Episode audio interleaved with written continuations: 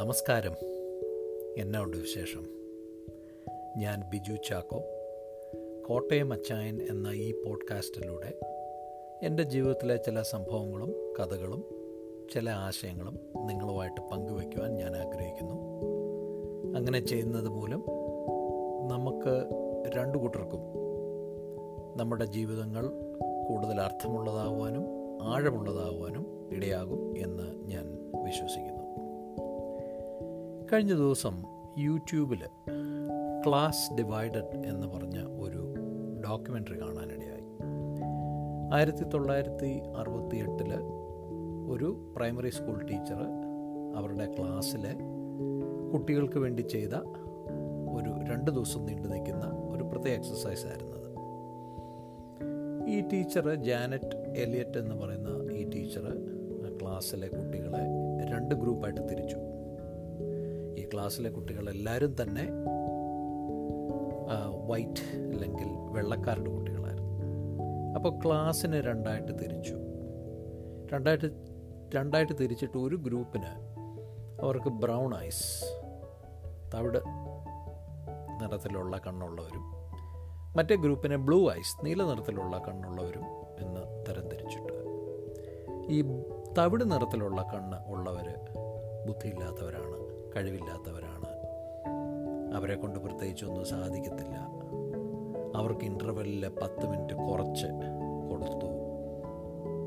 അതുപോലെ നീലക്കണ്ണുള്ള കുട്ടികളുള്ള സ്ഥലങ്ങളിൽ ഇവർക്ക് പോകാൻ പാടില്ല എന്നൊക്കെ പറഞ്ഞ് ഒരു നിയമം ഉണ്ടാക്കി അടുത്ത ദിവസം ഇതേ നിയമം നീലക്കണ്ണുള്ള കുട്ടികൾക്ക് കൊടുത്തു തലേ ദിവസം തവിട് നിറത്തിലുള്ള കണ്ണുള്ള കുട്ടികൾക്ക് കൊടുത്ത അതേ നിബന്ധനകളും അതേ റെസ്ട്രിക്ഷൻസും ഒക്കെ ഈ നീലക്കണ്ണുള്ള കുട്ടികൾക്കും കൊടുത്തു. അതിനുശേഷം മൂന്നാം ദിവസം ഇവരെ രണ്ട് കൂട്ടരെയും വിളിച്ച് ടീച്ചർ അവരോട് ചോദ്യങ്ങളൊക്കെ ചോദി ചോദിച്ചു. അവരുടെ അനുഭവങ്ങളൊക്കെ പറയാൻ പറഞ്ഞു. അപ്പോൾ അതിൽ നിന്ന് വളരെ രസകരമായ ചില ഉൾക്കാഴ്ചകൾ ചില കൺക്ലൂഷൻസ് നമ്മളൊരു വ്യക്തിയെ എങ്ങനെ കാണുന്നു? നമ്മളൊരു വ്യക്തിയെ സമീപിക്കുമ്പോൾ അവരിൽ എന്താണ് നാം നോക്കുന്നത്? അത് തന്നെയാണ് നമ്മൾ അവരിൽ കാണുന്നത്. ഈ എക്സസൈസിൽ ഓരോ ദിവസവും ഏത് ഗ്രൂപ്പിനോട് ആ ഗ്രൂപ്പിനെ കുറിച്ച് എന്തൊക്കെ ടീച്ചർ പറഞ്ഞു അതുപോലെ തന്നെയാണ് മറ്റേ ഗ്രൂപ്പിലെ കുട്ടികൾ അവരെ കണ്ടത്. കഴിവില്ലാത്തവരാണ് പഠിക്കാൻ വലിയ ബുദ്ധിയില്ല. അവർ ചെയ്യുന്ന കാര്യങ്ങളൊന്നും ശരിയാവില്ല.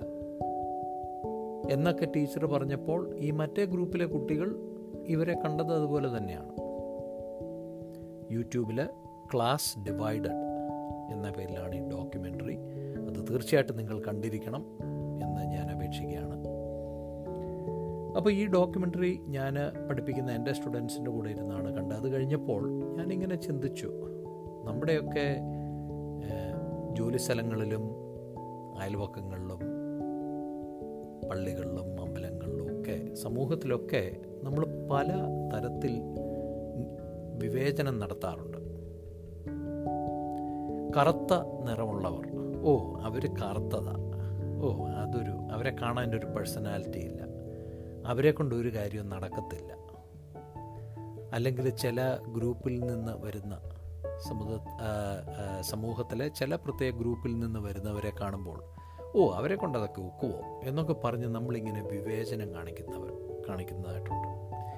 ഞാൻ സ്കൂളിൽ പഠിക്കുമ്പോൾ എന്റെ ക്ലാസ്സിൽ ഒരു ക്ലാസ്മേറ്റ് ഉണ്ടായിരുന്നു. അവർ നല്ല കറുപ്പ് നിറമുള്ളവനായിരുന്നു. അപ്പോൾ അവന് ഇങ്ങനെ കറുപ്പ് നിറം ആയതുകൊണ്ട് മറ്റു കുട്ടികളുടെ അടുത്തൊക്കെ വരുമ്പോൾ അവനൊരു ഭയങ്കര അപകർഷതാബോധമുണ്ടായിരുന്നു. എട്ടാം ക്ലാസ്സിലും ഒമ്പതാം ക്ലാസ്സിലും പഠിക്കുമ്പോഴാണെന്ന് തോന്നുന്നു. അപ്പം ഇവനെ എല്ലാവരും കളിയാക്കുകയൊക്കെ ചെയ്യും. അപ്പം ഇവന് പൗഡർ കൊണ്ടുവരും. എന്നിട്ട് ഇന്റർവെല്ലിന്റെ സമയത്തും ഉച്ചയ്ക്ക് ഊണൊക്കെ കഴിഞ്ഞ് ഇവൻ മുഖത്തൊക്കെ പൗഡർ അങ്ങിടും അപ്പം അന്ന് ഞങ്ങൾ കളിച്ച് ഒരുമിച്ച് കൂട്ടൊക്കെ കൂടി നടന്നത് നമുക്കിത് മനസ്സിലായില്ല. ഞാൻ ഇടയ്ക്ക് ചോദിക്കേണ്ടത് നീ എന്തിനാ ഈ ഉച്ചയ്ക്കൊക്കെ പൗഡറൊക്കെ ഇടുന്നത് എന്നിട്ട് ഞാൻ അവനെ കളിയാക്കുമായിരുന്നു. പൗഡറൊന്നും ഇടണ്ടടാ. നീ എന്തിനാ പൗഡറൊക്കെ ഇടുന്നതെന്നൊക്കെ പറഞ്ഞ് അവനെ കളിയാക്കുമായിരുന്നു. മറ്റു ചില ക്ലാസ്മേറ്റ്സൊക്കെ ഇവന് എടാ കാക്ക കുളിച്ചാൽ കൊക്കാകില്ല എന്നൊക്കെ വളരെ മോശമായ നിലയിൽ സംസാരിക്കുകയും അങ്ങനെയൊക്കെ അവനെ താഴ്ത്തി കിട്ടുകയും ചെയ്യുന്ന ഒരു പ്രവണതയായിരുന്നു. അപ്പോൾ നമ്മുടെ സമൂഹത്തിൽ അങ്ങനെ ധാരാളം വിവേചനം നടക്കാറുണ്ട്. വെളുത്ത നിറമാണെങ്കിൽ എന്തോ അവർക്ക് എന്തോ കൂടുതൽ കഴിവുകളുണ്ട്. വെളുത്ത നിറമാണ്. കല്യാണമൊക്കെ ആലോചിക്കുമ്പോഴോ ആ ചെറുക്കൻ നല്ല വെളുത്ത അല്ല പെണ്ണ് നല്ല വെളുത്ത. അതെല്ലാം വിവേചനത്തിന്റെ ഒരു ഭാഗമല്ലേ? ഒരു വ്യക്തി കറുത്തതായതുകൊണ്ട് അവർക്ക് കഴിവുകൾ കുറവും വെളുത്തതായതുകൊണ്ട് കഴിവുകൾ കൂടുതലും കൂടുതലും അവർ നല്ലതാണെന്നൊക്കെ നമ്മൾ എന്തിനെ അടിസ്ഥാനമാക്കിക്കൊണ്ടാണ് പറയുന്നത്? ഒരു വ്യക്തിയുടെ ശരീരത്തിന്റെ കളറ് ആ വ്യക്തിക്ക് ആ കളറിന്മേൽ ഒന്നും ചെയ്യാൻ കഴിയില്ല. അപ്പോൾ ഒന്നും ചെയ്യാൻ കഴിയാത്ത ഒരു സാഹചര്യത്തിലിരിക്കുന്ന ഒരു വ്യക്തിയുടെ അടുത്താണ് നമ്മൾ ഈ ഇതുപോലെയുള്ള കമന്റുകൾ പറയുകയും അവരെ നമ്മളിങ്ങനെ ഒരു വർണ വിവേചനം നടത്തുകയും ചെയ്യുന്നത് അതൊട്ടും ശരിയല്ല. കാരണം ഞാൻ എന്റെ ഹോസ്പിറ്റൽ കെയർ ഗിവിങ് കൗൺസിലിലും രോഗികളെ സന്ദർശിക്കുന്നതിനകത്തും എല്ലാം കറുത്ത നിറത്തിലുള്ളവർ തവിട് നിറത്തിലുള്ളവർ വെളുത്ത നിറത്തിലുള്ളവർ ഇവരെല്ലാം ഇവരുടെ കയ്യിൽ ഐ വി കുത്തുമ്പോൾ കുറച്ച് പൊടിയുന്ന ചോരയുടെ നിറം ചുമപ്പാണ് ഇവരെല്ലാവരും വേദന അനുഭവിക്കുന്നവരാണ് ഇവർക്കെല്ലാം ആഗ്രഹങ്ങളും സ്വപ്നങ്ങളും ദുഃഖങ്ങളും ഉണ്ട്. നമുക്ക് എല്ലാവർക്കും അങ്ങനെയാണ്. അപ്പം കേവലം നമ്മുടെ ശരീരത്തിന്റെ നിറം കണ്ടുകൊണ്ട് നമ്മളൊരു വ്യക്തിയെ വിവേചിക്കുന്നതും ഒരു വർണ വിവേചനം നടത്തുന്നതും. അത് മുഖാന്തരം അവർക്ക് കഴിവ് കൂടുതലാണ് കഴിവ് കുറവാണെന്നൊക്കെ പറയുന്നത്. മനുഷ്യവർഗത്തോട് നമ്മൾ കാണിക്കുന്ന ഏറ്റവും വലിയ അതിക്രമമാണ്. നിങ്ങൾ അങ്ങനെയുള്ള അനുഭവങ്ങൾ നിങ്ങൾക്കുണ്ടായിട്ടുണ്ടെങ്കിൽ നിങ്ങളെ നിങ്ങളുടെ ശരീരത്തിന്റെ കളർ കൊണ്ടോ നിങ്ങളുടെ ജെൻഡർ കൊണ്ടോ നിങ്ങളുടെ കഴിവ് കഴിവുകളുടെ കൂടുതൽ കൊണ്ടോ കുറവ് കൊണ്ടോ അല്ലെങ്കിൽ നിങ്ങളുടെ പ്രത്യേക സംസാര ശേഷി കൊണ്ടോ നിങ്ങളുടെ ചില ക്യാരക്ടർ ട്രേറ്റ്സ് കൊണ്ടോ അങ്ങനെ നിങ്ങളെ ആരെങ്കിലും ഒരു വിവേചനം നടത്തി മാറ്റിയിട്ടുണ്ടെങ്കിൽ അതിന്റെ ദുഃഖം വളരെയാണ് അതിന്റെ പ്രയാസം വളരെയാണ്.